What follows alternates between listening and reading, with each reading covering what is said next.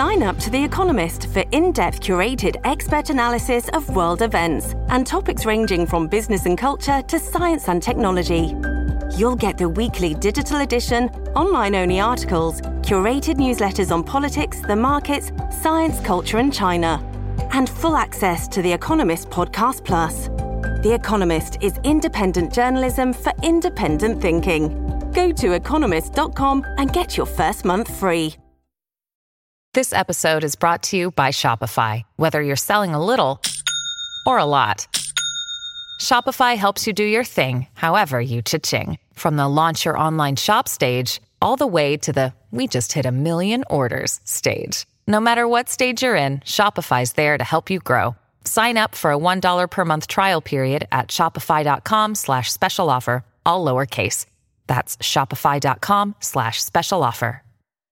Storie Libere presenta Buongiorno e bentrovati in questo nuovo appuntamento di Quarto Potere, la rassegna stampa di Storie Libere venerdì 20 gennaio 2023. Come sempre in voce Massimiliano Coccio e come sempre andremo insieme a vedere cosa ci riservano i quotidiani che troverete questa mattina in edicola. Prime pagine che sono dedicate ancora alla cattura di Matteo Messina Denaro e ai temi relativi alla giustizia. E il Corriere della Sera apre nel taglio alto con il titolo Trovato il terzo covo di Messina Denaro negli appunti nomi e numeri da decifrare. La Repubblica, il governo diviso su Nordio e sul provvedimento relativo alle intercettazioni, come raccontavamo ieri. La stampa Nordio attacca le procure, Meloni basta liti con i PM, ancora libero, Ponte paga Grillo il reddito di cittadinanza. La notizia si riferisce ovviamente al uh, gettone annuale di 300.000 euro che Grillo percepisce dal Movimento 5 Stelle, il Fatto Quotidiano attacca i PM antimafia, firmiamo per cacciarlo. E questa è la petizione lanciata dal Fatto Quotidiano contro Carlo Nordio, il giornale, tutti gli orrori delle intercettazioni, abusi da fermare, la verità moderna, avevamo il vaccino prima che ci fosse il Covid, il tempo, benzinai sfidano il governo, ha confermato lo sciopero per giovedì prossimo il messaggero, intercettazioni, ecco le regole. E ancora al domani. Tutti parlano della bitella e nessuno parla dei bassi salari mangiati dall'inflazione. Questo è l'articolo che apre il quotidiano diretto da Stefano Feltri, un articolo appunto di Stefano Feltri, si riferisce alla storia della bidella che da Napoli andava a Milano tutti i giorni e sosteneva di utilizzare il treno per risparmiare perché non si poteva permettere una stanza in affitto a Milano nelle zone limitrofe. Storia poi rivelatasi insomma parzialmente vera su tutta quanta una serie di aspetti. Il Sole 24 Ore, la Garda, avanti sui tassi, borse giù, il riformista infamia belga torturata ai Vacaili, l'inchiesta Qatar è medioevo e ancora il mattino pensioni, il doppio allarme e il resto del Carlino, l'ira dei benzinai, sciopero anche dei self-service, il manifesto tutta un'altra quota. La prima pagina del giornale comunista. Siamo più di 2 milioni sindacati uniti e sinistra al seguito, lavoratori e tanti giovani in Francia, la piazza contro la riforma Macron che innalza l'età pensionabile a 64 anni, Italia vertice sulla futura previdenza con la ministra del lavoro, CGL e Will Delusi. E il dubbio sorpresa Cantone, difendo i reati a querela, intervista al procuratore di Perugia, riforma inevitabile. Il foglio, il tramonto dei retroscena, questo è il titolo dell'editoriale di Claudio Cerasa per la prima volta c'è un governo che inguaia i cercatori di trame nascoste, ragioni, una maggioranza forte che litiga senza nascondersi, molto affari correnti e poche grandi riforme su cui dividersi. Indagine su una svolta, questo chiaramente riferito al governo Meloni. Andiamo avanti, vediamo le ultime prime pagine, tra cui quella di avvenire, pensioni al bivio, anche il quotidiano Conferenza Episcopale Italiano apre sulla riforma delle pensioni, il governo è chiamato a decidere sulla riforma della legge Fornero, i sindacati chiedono flessibilità e attenzione ai giovani, la risposta è cauta, tritico, quadro, non positivo. Il presidente dell'Inps appunto ha esternato le sue perplessità. Vediamo appunto invece questi temi, come vedete, sono tutti temi abbastanza strutturali perché è anche cambiata un po' la ripartizione delle notizie in questo momento storico, ecco, quindi c'è anche un po' da faticare alle volte per trovare un filo comune alle tante questioni che vengono trattate all'interno del dibattito pubblico, tutte questioni che sono ovviamente abbastanza pratiche ma strutturali, come dicevamo. E vediamo appunto un po' i temi del giorno che, come avete visto, sono poi intrecciati tra di loro. Partiamo dal buongiorno di Mattia Feltri, sempre relativo appunto alla questione delle intercettazioni che abbiamo ben raccontato nella giornata di ieri.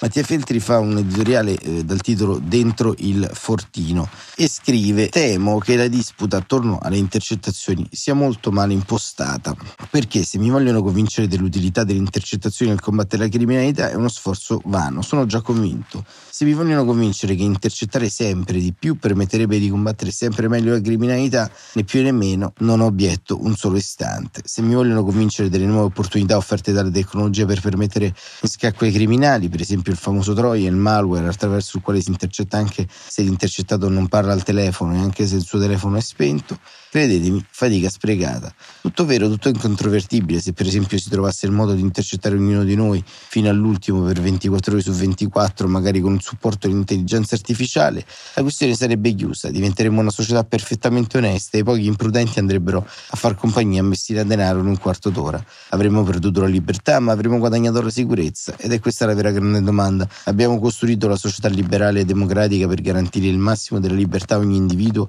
o le abbiamo costruite per garantire il massimo della sicurezza? Le abbiamo costruite per la libertà sapendo che la libertà è un rischio o le abbiamo costruite per non correre rischi? Perché se pensiamo di averle costruite per blindarci dentro un fortino inespugnabile, vuol dire che abbiamo dimenticato le ragioni dei nostri valori fondanti ma almeno dobbiamo dircelo. Così Mattia Feltri intorno alla vicenda delle intercettazioni, insieme appunto a questa vicenda che ovviamente sta mettendo in fibrillazione anche la, la maggioranza. Ieri c'è stato appunto il ritrovamento anche del terzo covo di Matteo Messina Denaro e sul Corriere della Sera c'è una descrizione di quanto è stato rinvenuto e perché questo terzo covo è importante. Ce lo racconta Giovanni Bianconi da Palermo, scoperto il terzo covo è vuoto, la cena al ristorante da 700 euro. Scrive Bianconi, l'arresto del padrino ha forse mosso le coscienze dei cittadini siciliani o forse ha semplicemente generato la convinzione che sia meglio dichiarare prima anziché essere costretti a giustificarsi dopo. Fatto sta che dopo la cattura è arrivata la notizia alla polizia la testimonianza che ha portato alla scoperta di un'altra casa a Campobello di Mazzara dove Matteo Messina Denaro ha vissuto prima di trasferirsi nell'appartamento di Vicolo San Vito acquistato attraverso Andrea Bonafede, il quasi coetaneo ora indagato per associazione mafiosa dove ha abitato fino a lunedì scorso, dove nel sabato c'era anche una riproduzione incorniciata di un altro padrino, quello interpretato da Marlon Brando. La precedente residenza si trova appena a 600 metri di distanza, un minuto in macchina e sei a piedi, in via San Giovanni, periferia est di Campobello, considerata anche la casa dell'ex coimputato Enrico Risalvato, completa di camera blindata dietro un armadio e un muro, che gli inquirenti sospettano sia stata frequentata e utilizzata dall'ex ricercato numero 1. Siamo al terzo covo del capo mafia, nel raggio di due chilometri, il piccolo regno dove lo stragista di Cosa Nostra ha vissuto nell'ultimo tratto della sua trentennale raditanza. Ha stretto contatto con vecchie conoscenze, tra cui i fratelli di Salvato, già inquisiti, e uno dei due condannato, per mafia e favoreggiamento nei suoi confronti. Il eh, traslocatore, così è il diciamo, capitolo di questo articolo, continua Bianconi che scrive: Stavolta si tratta di un appartamento al primo piano di una palazzina con annesso garage, preso in affitto da un signore originario di Campobello che vive in Svizzera da 40 anni e da allora disabitato. La polizia ci è arrivata attraverso la testimonianza di chi ha organizzato il trasloco da un appartamento all'altro nei giorni scorsi, vedendolo in tv ha riconosciuto il volto di Messina Denario, in colui che gli aveva chiesto il lavoro a giugno dello scorso anno. Così ha detto agli investigatori che appena ricevuta la notizia hanno avvisato i magistrati, dopodiché alla presenza del procuratore aggiunto Paolo Guido, gli agenti del servizio centrale operativo e della polizia scientifica hanno avviato la perquisizione dell'appartamento, trovandolo vuoto, pronto a essere ceduto a un nuovo inquilino, che però non è ancora arrivato. Ora l'indagine dovrà chiarire quando la latitante è arrivato in via San Giovanni, attraverso quali intermediari, con quale identità, probabile che utilizzasse già l'alias di Andrea Bonafede, già che a novembre 2020 si è operato a Mazzara del Vallo con quel nome, se il proprietario fosse consapevole della sua identità oppure no. Un'alternativa netta e abissale tra l'essere ignaro padrone di casa dell'uomo più ricercato d'Italia oppure complice In ogni caso questa nuova scoperta conferma come l'ultimo mafioso stragista rimasto in attività avesse scelto di tornare nella sua terra d'origine per curarsi dai tumori che lo hanno assalito, ma anche che continuare a gestire i suoi traffici da lontano sarebbe stato sempre più difficile.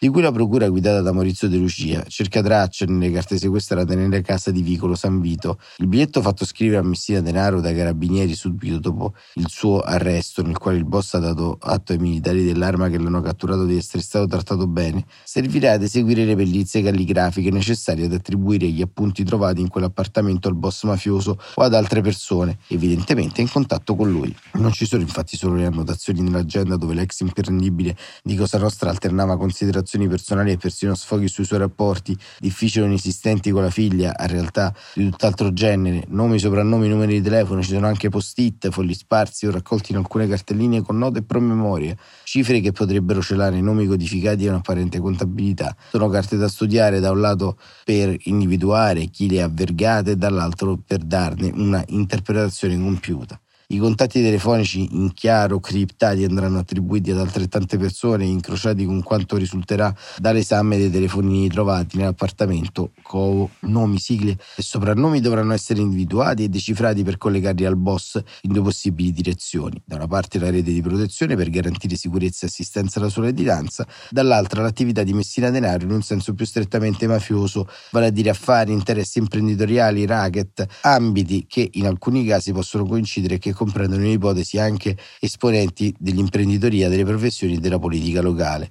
Acquisizioni e intercettazioni registrate nelle più recenti indagini sui fiancheggiatori, scrive Bianconi, avevano confermato l'attualità dell'influenza del boss sul territorio. Ora si scopre che il suo tenore di vita era molto più alto di quello che si può immaginare per un normale fuggiasco rifugiatosi nella provincia d'origine. Le prime approssimative stime degli investigatori calcolano spese medie mensili di 10.000 euro e le rendicontazioni confermano un'attenzione quasi maniacale per le spese tipo una cena al ristorante pagata 700 euro, probabile conto pagato a tutti i presenti, costi che implicano una grande disponibilità di denaro che finora non è stato trovato né in casa né nella camera blindata occultata nell'altro appartamento di Campobello, dove sono nascosti i soldi del boss, il sedicente Andrea Bonafede disponeva di un bancomat collegato al conto corrente postale ufficialmente intestato al vero Bonafede, dal quale sono usciti anche i 20.000 euro utilizzati per acquistare la casa di Vicolo San Vito. Ora l'indagine si estenderà a tutti i movimenti di quel conto, ma i maggiori sospetti sono sui contanti che non lasciano tracce. E così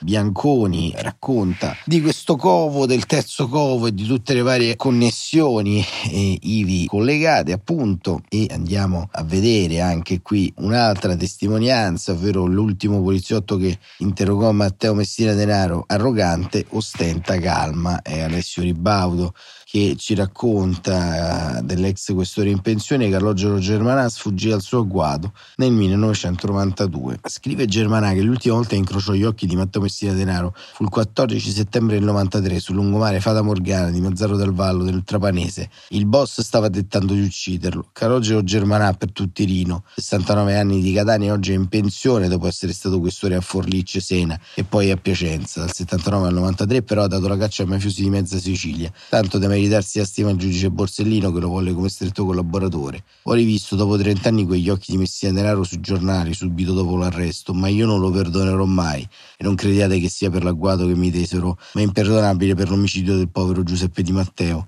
Come si fa a decidere di far rapire un bambino, farlo uccidere e poi farlo squagliare dentro l'acido? Da padre, prima che da investigatore, uno così non merita neanche la carità cristiana. L'uomo a cui il Presidente della Repubblica ha conferito nel 2016 la medaglia d'oro al valor civile del resto della famiglia Messina Denaro è un profondo conoscitore. Capì tre primi la caratura mafiosa prima del patriarca Francesco e poi del figlio Matteo. Il primo atto giudiziario che ricondussi sul clan Messina Denaro avvenne tra l'85 e l'86. Fece una perquisizione, ricorda, dall'inizio l'indagine su clan. Con i magistrati capimmo che nel Trapanese erano pesanti, cioè potenti. A furia di scavare si convinsero che bisognava interrogare in commissariato anche Rampollo Matteo. In siciliano si dice che era uno fermo, aggiunge, cioè uno che aveva un tipo di arroganza non spocchiosa, ma rispondeva in modo calmo, senza alzare la voce, neanche se lo provocavamo per farlo confessare, e anzi ragionava su ogni sillaba che diceva. Qualche tempo dopo il poliziotto, scrive Ribaudo, fu vittima di un tentativo di agguato mando a vuoto. L'ho scoperto dal racconto di un pentito e mi salvai perché non ho dormito mai nella stessa casa, usavo auto in modo diverso, cambiavo sempre percorso per tornare a casa e così i sicari non mi trovavano, perché di solito dormivo in una villetta di mio suocero. Poi, però, il 14 settembre del 92 subì un attentato vero e proprio mentre guidava un'autocivetta sul lungomare di Mazzara, Germanà, seppur colpito di striscio dai pallettoni, riuscì a scendere, rispondere al fuoco con la sua pistola e dopo cinque interminabili minuti di sparatoria riuscì a salvarsi in mare. Non sono un cecchino, non sono un Rambo, semplicemente non era destino che io morissi grivellato di colpi quel pomeriggio. Dice il collaboratore di giustizia Gioacchino La Barbera, raccontò che l'ordine arrivò da Torrina, ma gli restò sul gruppone perché nel 2013, intercettato in carcere, si lamentava che Bagarella, Matteo Messina Denaro e, e Giuseppe Graviano non mi avevano ucciso mentre lui faceva saltare in aria i palazzi come fossero formiculi, che in siciliano significa formiche. Però Rina è morto e gli altri sono ora tutti al 41 bis.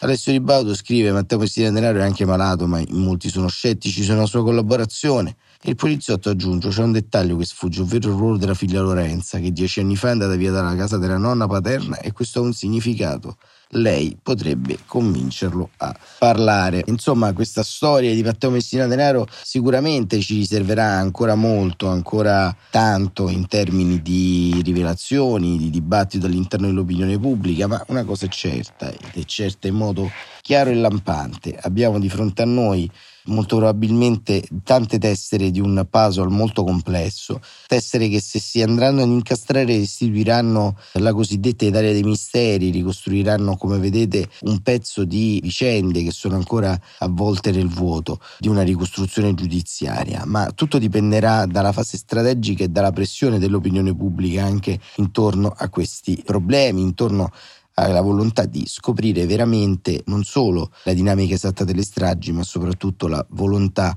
di controllare questo paese. Matteo Messina Denaro potrebbe essere l'ultimo boss stragista utile alla ricostruzione del quadro del nostro retroterra storico, oppure potrà essere l'ennesimo uomo murato al 41 bis. Staremo a vedere, certamente ogni uomo decide il suo destino e credo che Messina Denaro a breve dovrà decidere anche il suo.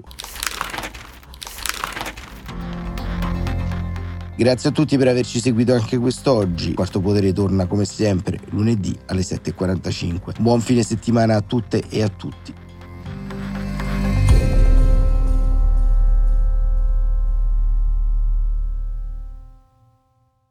Una produzione storielibere.fm di Gianandrea Cerone e Rossana De Michele. Coordinamento editoriale Guido Guenci.